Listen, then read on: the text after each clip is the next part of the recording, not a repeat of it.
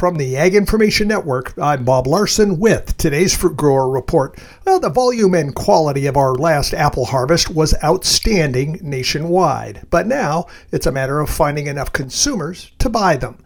Chris Gerlach, Director of Industry Analytics at the U S Apple Association, says, "We've got a lot of apples."